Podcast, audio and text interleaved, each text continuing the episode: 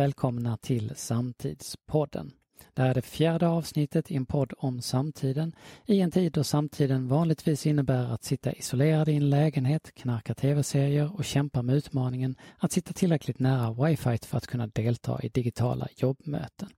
Och med tanke på hur det ser ut under regeringens presskonferenser så är det här också någonting som landets samlade journalistkår kämpar med.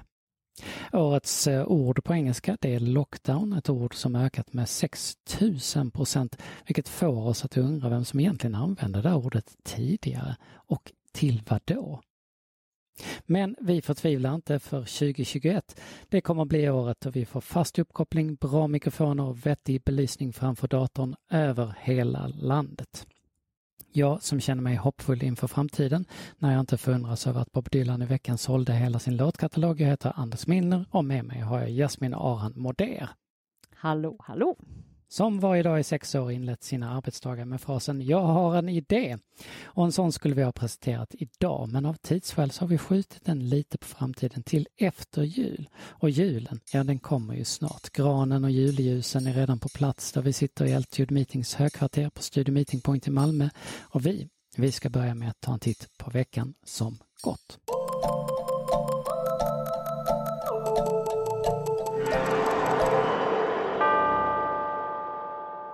Och det här är alltså en del av podden där vi berättar vad vi försöker tvätta av oss från veckans medieflod. Och vi börjar med årets mest populära sökningar, för i veckan så släppte Google sin statistik över vad vi i Sverige har sökt på 2020. Jasmin, minns du tiden före Google? Eh, det gör jag. Eh, det enda jag kommer ihåg i och för sig var att allting tog sån evinnerlig tid. Kommer du ihåg det här ljudet? Som... Att ladda? Men allt, allt tog tid. Att överhuvudtaget komma ut på det som heter World Wide Web som man inte ens förstod vad det var för någonting. Fick man kämpa för. Minns du vad du sökte på när Nej, du inte jag, hade jag tror inte jag förstod att man kunde söka. Alltså jag vet vad, att vad gjorde du då? Ja, men jag, jo, men jo, jag förstod ju att jag kunde göra, men jag visste liksom vadå söka på? Det har man väl ett uppslagsverk till? Det var innan tiden då man sökte på sitt namn. Mm. För det fanns ändå inga Det träffar fanns ju ändå det. ingenting och, och, som dök upp där. Ja, men jag har gjort lite koll här. Archie, det hette det första verktyget som indexerade innehåll på internet och det kom redan 1990. 1994 kom ett som jag använde som heter Webcrawler som var först med funktioner med sån full textsökning. Och sen kommer då Alta Vista, vilket är lite roligt för det kommer den 15 december 1995. Det är alltså nästan exakt 25 år sedan idag. Det är som ett litet kalas för Alta Vista. Som då för er som är yngre inte vet att det här var ju liksom sökmotorns sökmotor under hela 90-talet. Men sen kommer då såklart nedgången. Eh, känner du till hur, vad som hände där egentligen Jasmin? Nej, jag, lite intressant att det bara försvann, för det var ju det man använde. Eh, och sen så var man ju helt plötsligt inne i Google. Så jag har ju ingen reflektion över hur det försvann, men däremot att det försvann.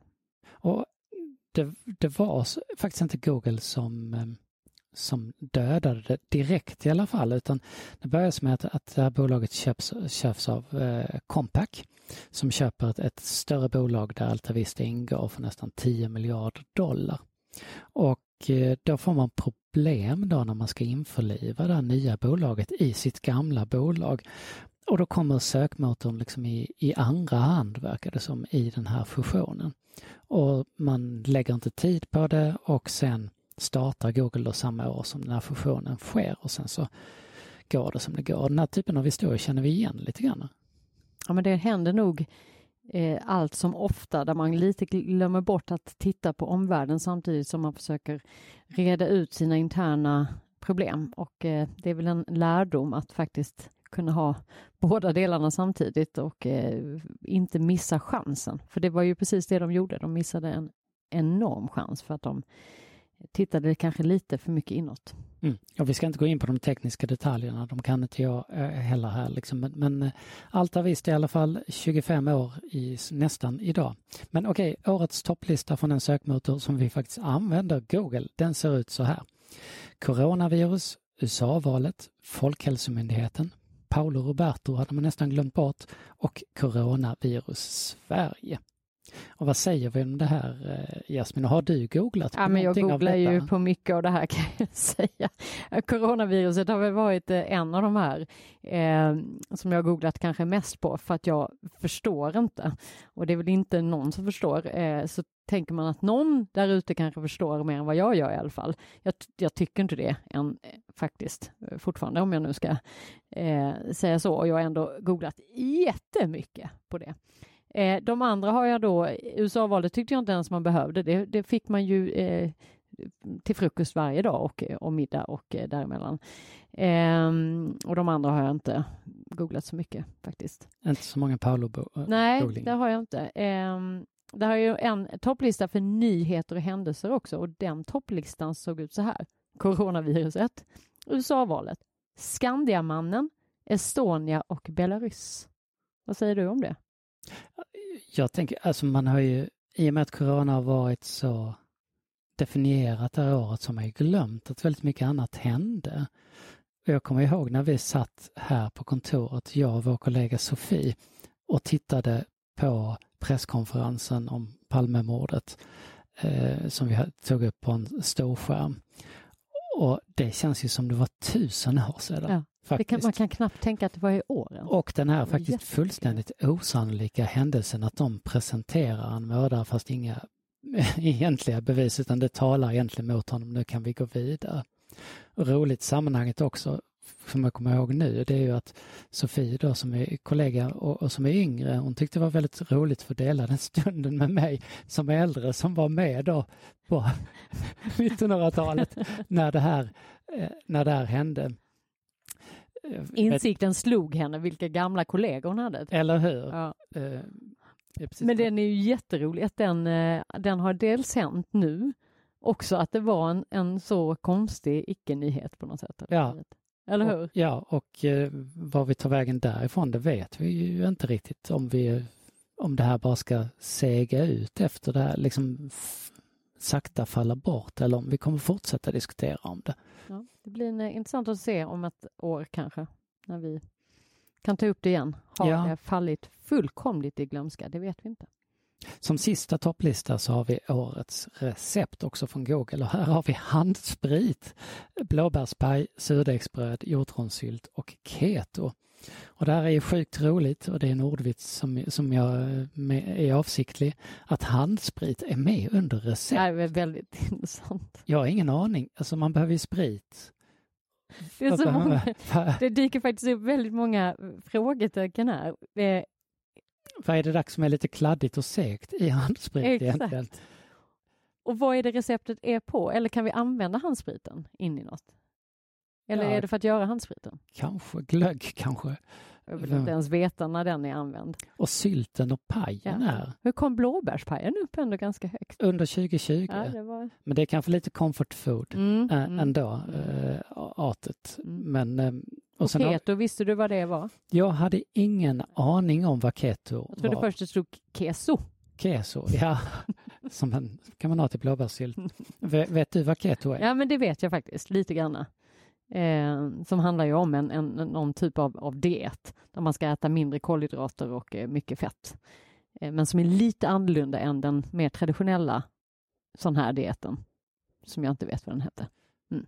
Ja, äh, väldigt spännande, jag har lärt mig något nytt. Jag tror inte jag behöver dieten men äh, Men kolhydraterna kanske? kolhydraterna kan jag behöva, tror jag. Jag är osäker på exakt vad det ja, men det är nog ändå ganska bra.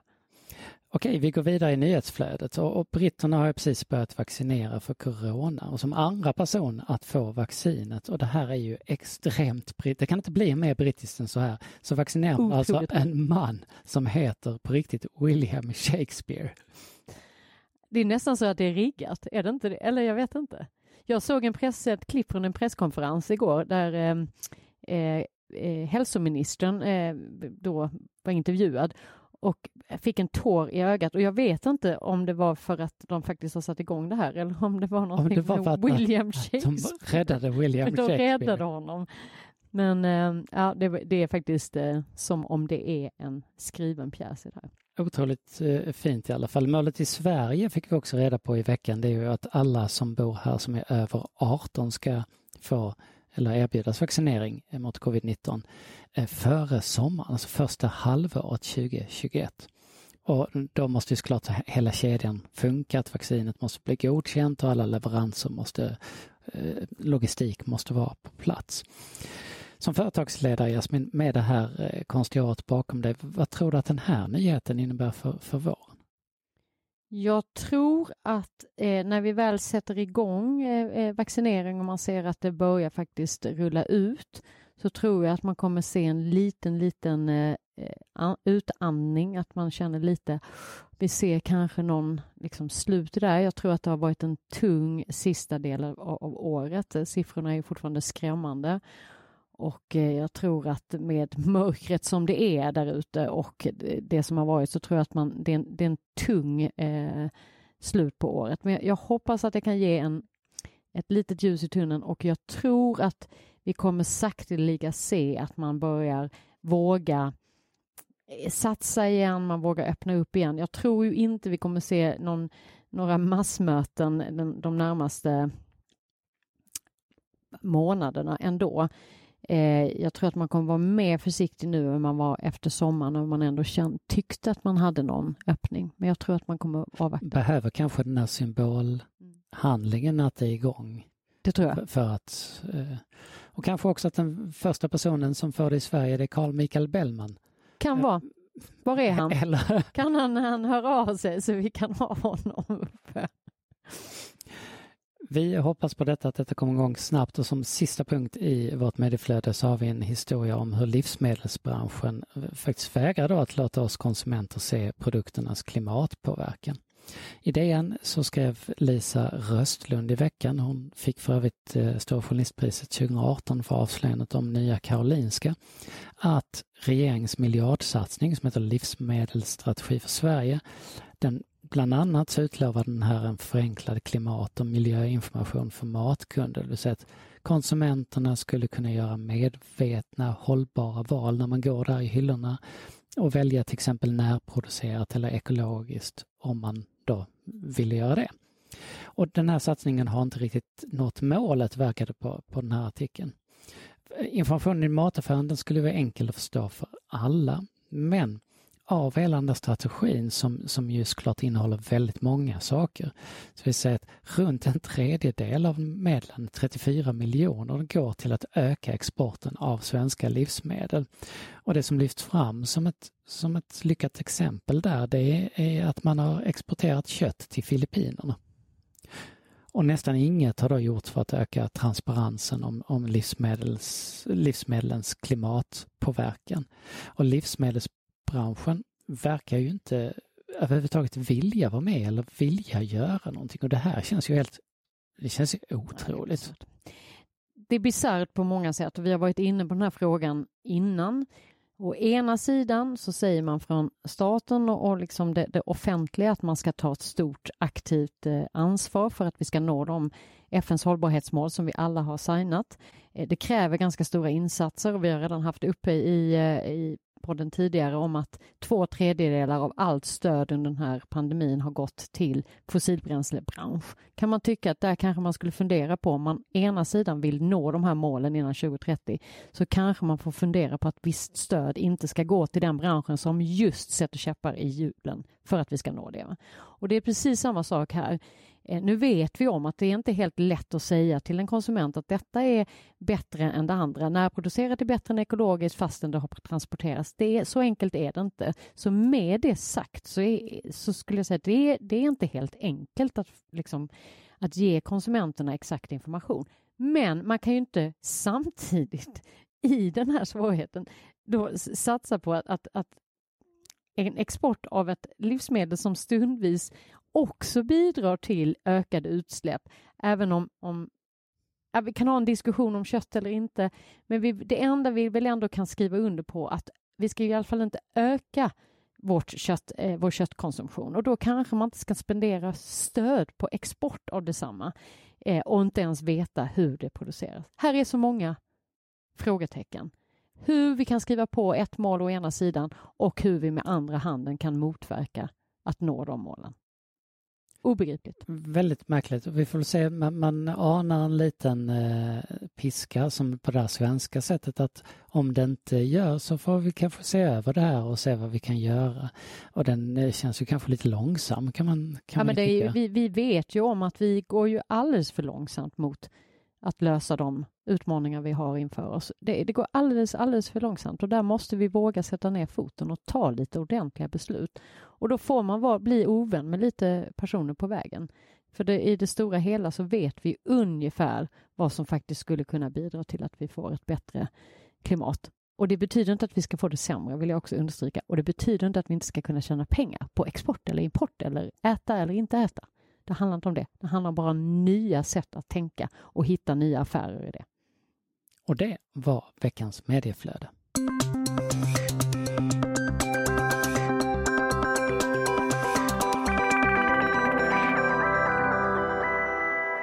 Och nu säger vi välkommen till vår första gäst här i podden. Välkommen hit Mattias Goldman. Stort tack för det, vad roligt att vara med. Du är hållbarhetschef på Sweco, men du har tidigare varit VD på tankesmedjan Fores och du har också utnämnts till mäktigast i hållbarhetssverige. Men hittar jag vad jag googlar på dig att du, vad jag förstår har du också blivit dubbad till riddare av franska regeringen för ditt klimatarbete. Stämmer detta och hur ska man i så fall titulera det korrekt? Men det, ja, det stämmer och det är roligt därför att um, alltså dels är det en stor ära fast man blir lite fnissig av det där med riddare och sådär. Men min pappa bor i Frankrike och hans uh, franska del av släkten har alltid undrat vad tusan jag håller på med. Men när jag då blev Chevalier d'honneur et du mérite som det heter så var de väldigt, väldigt stolta. Kanske inte fortfarande riktigt fattar vad jag gör men fattar att någon annan fattar. Så på så vis var det kul. Ja, man får, jag vet inte, jag, jag titulerar ibland på skoj min fru Lady. Så att, Men, men, inte. men eh, Chevalier Goldman, hur blir man riddare av, av eh, franska, alltså hur, hur händer det? Alltså, ja men oss emellan som så mycket annat så är det att man ska ha slumpen på sin sida. Och om man backar bandet till några år innan Parisavtalet så han som var ambassadör i, i, i Sverige för Frankrike, han hade varit Frankrikes klimatambassadör innan. Så att han hade eh, ett väldigt mycket stort finger med i spelet till det som till slut blev Parisavtalet. Och därmed blev ju Stockholm eh, viktigt plus att vi är ju mycket pådrivande som land och som regering i klimatfrågorna. Och så behövde man något ställe där man kunde träffas mycket utan att det hamnade i formella protokoll. Och ett ställe som var bekvämt för både näringsliv och miljöorganisationer och som dessutom kanske man hade lite glädje av att jag ju kan franska eftersom jag är född i Genève och sådär. Så på den tankesmedjan som du redan nämnde där jag var förut så blev det mötesplatsen för mycket av det som var eh, liksom näringslivets input från vår del av världen till det som sen blev Parisavtalet. Och att det skulle räcka ända fram till en riddartitel det hade jag ingen aning om förrän ambassadören sprang ikapp mig på sin avskedsmottagning och berättade detta. Otrolig historia och vi är superglada att ha med just dig i podden. Du är vår första gäst och du är också därmed den första riddaren som är, som är med här. Och vi ska såklart prata klimat och det är ju ganska troligt nu att, att 2020 blir det varmaste året sedan man startade mätningarna. Juli, november har redan slagit rekord och hela året ser ut att göra det också. Mattias, vad tänker du när du ser på klimatutvecklingen generellt? Jag är ju förstås jätteorolig, eh, inte bara de värmerekord berättar om också, utan också att det brinner på ställen där vi är helt ovana vid att det brinner, som i Alaska och Sibirien. Att vi har de här enorma metanbubblorna som tidigare legat i permafrosten och nu släpper loss. Och att vi har stormar och orkaner på breddgrader och på månader som vi inte alls är vana vid. Och att det fysiskt var slut på dricksvattnet i kranen i Köpenhamn under flera dagar i somras. Men samtidigt så är det någonting paradoxalt positivt i detta därför att länge trodde vi ju att, eh, eller många av oss i alla fall, att klimatfrågan kanske handlar om framtida generationer eller isbjörnar eller något sånt. Och på sistone har det ju blivit oerhört tydligt att det handlar om oss här och nu och det gör också att jag tror att handlingskraften blir en helt annan. Att, att, vi, att det här får oss att agera då helt enkelt när vi ser detta? Ja, och, och, det är tyvärr fortfarande en from förhoppning. Den är ju mycket baserad också på att eh, under den tragiska pandemi som vi är nu så har vi fått en pausknapp intryckt som på en gammaldags bandspelare. Och så är väldigt många överens om att vi ska build back better. Vi ska göra något smartare när vi startar upp ekonomierna igen. Men samtidigt så när jag ser de som varit värst drabbade, till exempel där det brunnit som värst i Kalifornien och Australien, så har jag inte sett att de har börjat ett helt annat och mycket mer hållbart liv när de startar upp igen. Utan vi måste verkligen hålla i hela vägen här nu och se att det blir en grön åter och omstart. Mm. Och vi går mot nyårsafton, eh, några veckor kvar. Då är det precis tio år kvar för att klara målet med fossiloberoende fordonsflotta till 2030 som du har jobbat en hel del med Mattias. Och det innebär att eh, transportsektorns klimatpåverkan måste minska med 70 procent jämfört med 2010. Och då måste omställningstakten öka väldigt, väldigt mycket. Vad är det vi behöver göra för att klara av det här? Jag tycker att det där målet är riktigt häftigt. Tyvärr är det då sju av riksdagens åtta partier som står bakom. Så att det är inte ett sånt där mål man tänker att ja, men det är nog över om en annan majoritet i riksdagen får bestämma och sådär, utan det kommer vi att ha kvar oavsett vem som styr. Och det är också coolt därför att det är världens tuffaste mål på transportsektorn. Så hela världen tittar på vår omställning. Och ganska mycket har ju faktiskt hänt och med detta ganska mycket så kommer vi gott och väl halvvägs till målet. Och så lägger vi på en massa i grunden är det en tragisk pandemi vi befinner oss i, men vi lär oss ju trots allt ett och annat också. Att vi som du och jag just nu kan vara uppkopplade på olika håll i landet och alla är vi väl på Zoom och Teams och Skype otroligt mycket mer än förr och ersätter väldigt mycket resande med att koppla upp sig och en hel del av det kommer vi att ha kvar. Så att eh, befintliga åtgärder plus de förändringar vi redan gör så ser vi målsnöret hägra där framme och det vi då framförallt behöver jobba mer med är att påskynda beteendeomställningen och påskynda de tunga transporterna. Alltså elbilarna kommer av sig självt nu och de fossila bränslena är på väg ut otroligt påskyndat av pandemin nu när alla förstår att det där är en del av det förflutna. Mm. Det jag tycker också att man ser en annan diskussion just nu, det, det är den här som handlar om flyget. Mm.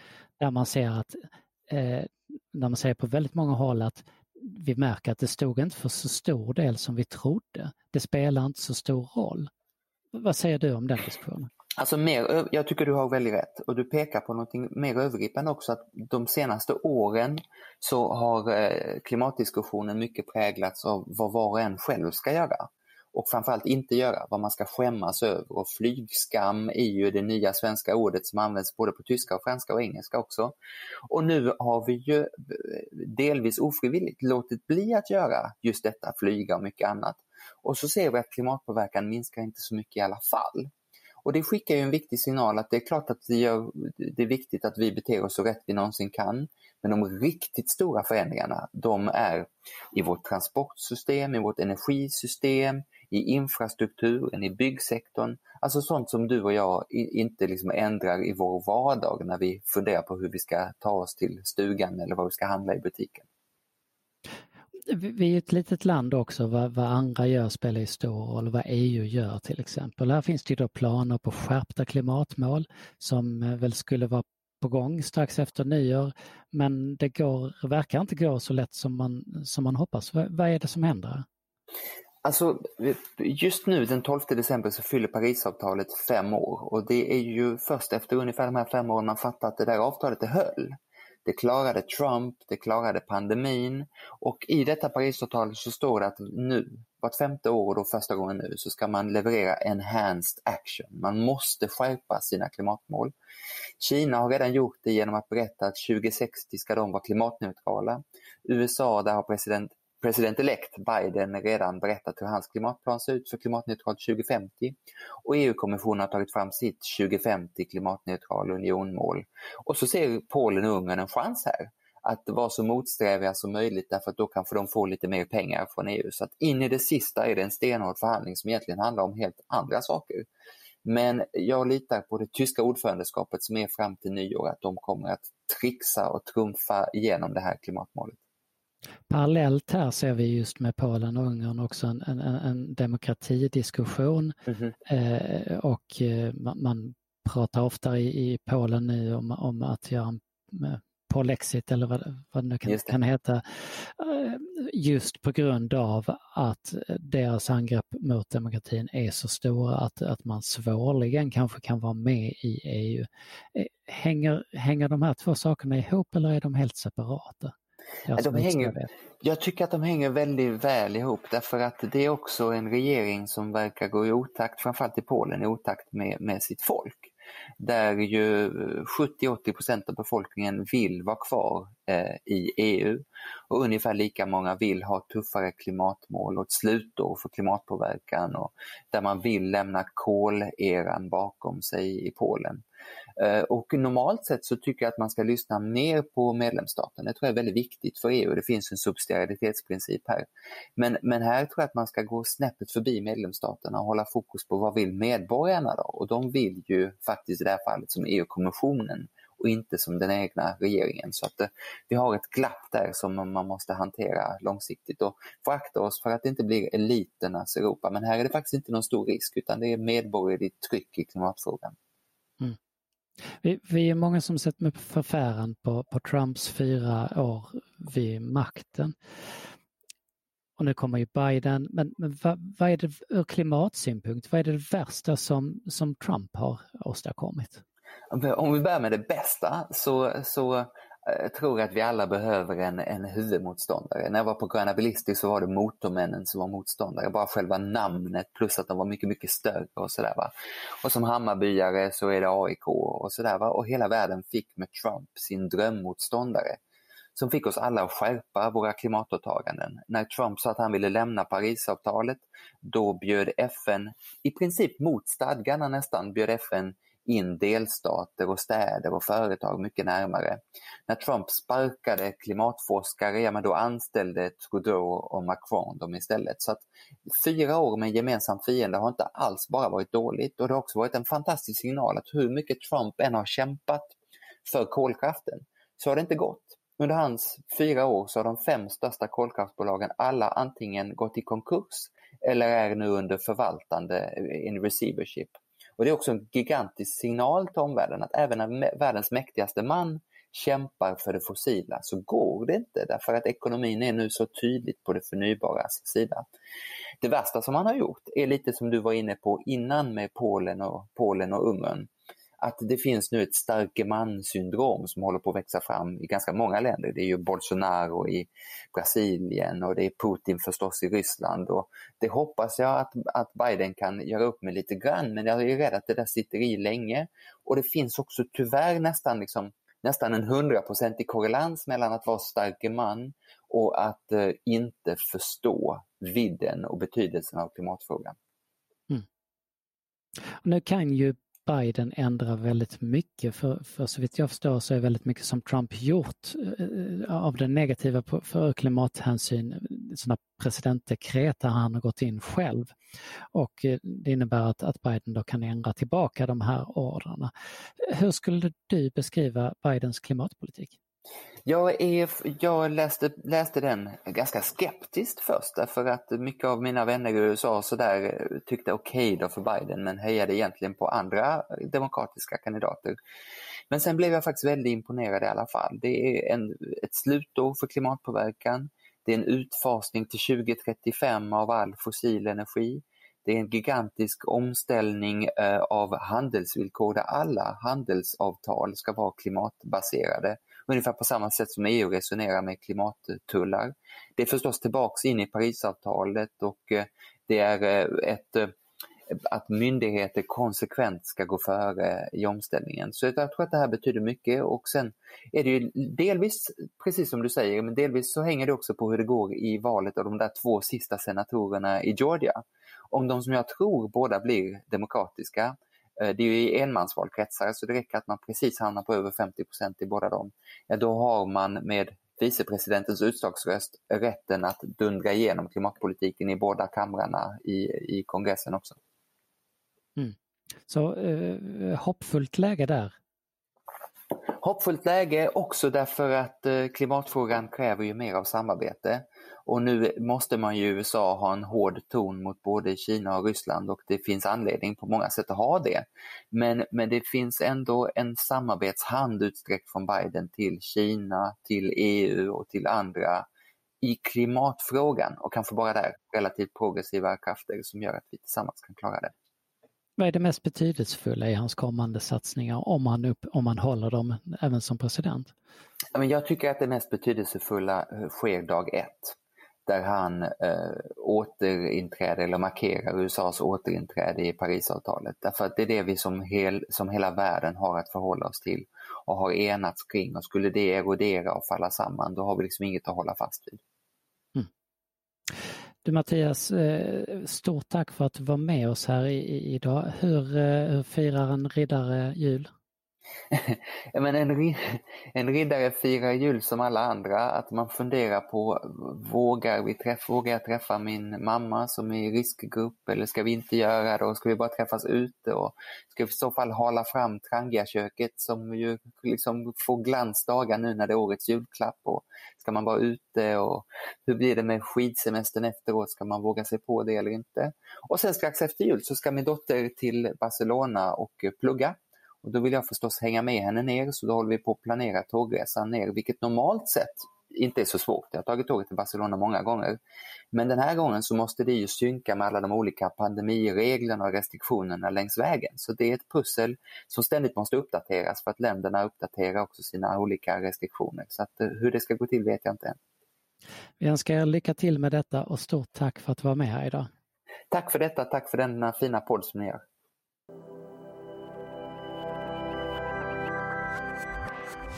Och därmed är vi framme vid veckans Men hallå! Där vi lyfter upp någonting som har fått oss att höja ögonbrynen extra. Och den här gången så handlar det om kärlek.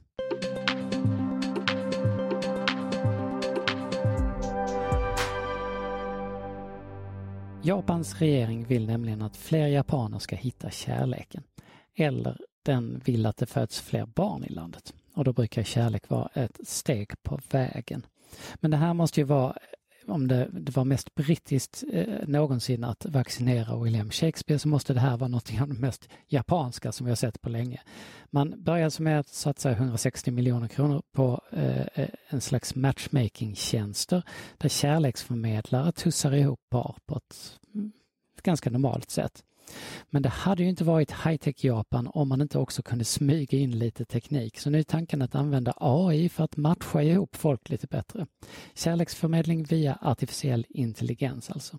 Och om lokala beslutsfattare då vill använda sig av just AI i jakten på kärleken så kommer de att få stöd för det här. Vi hoppas att det här stödet kommer att vända den nedåtgående trenden i landets födelsetal, säger en regeringstjänsteman till AFP. Kan du ens tänka dig höra Stefan Löfven säga detta?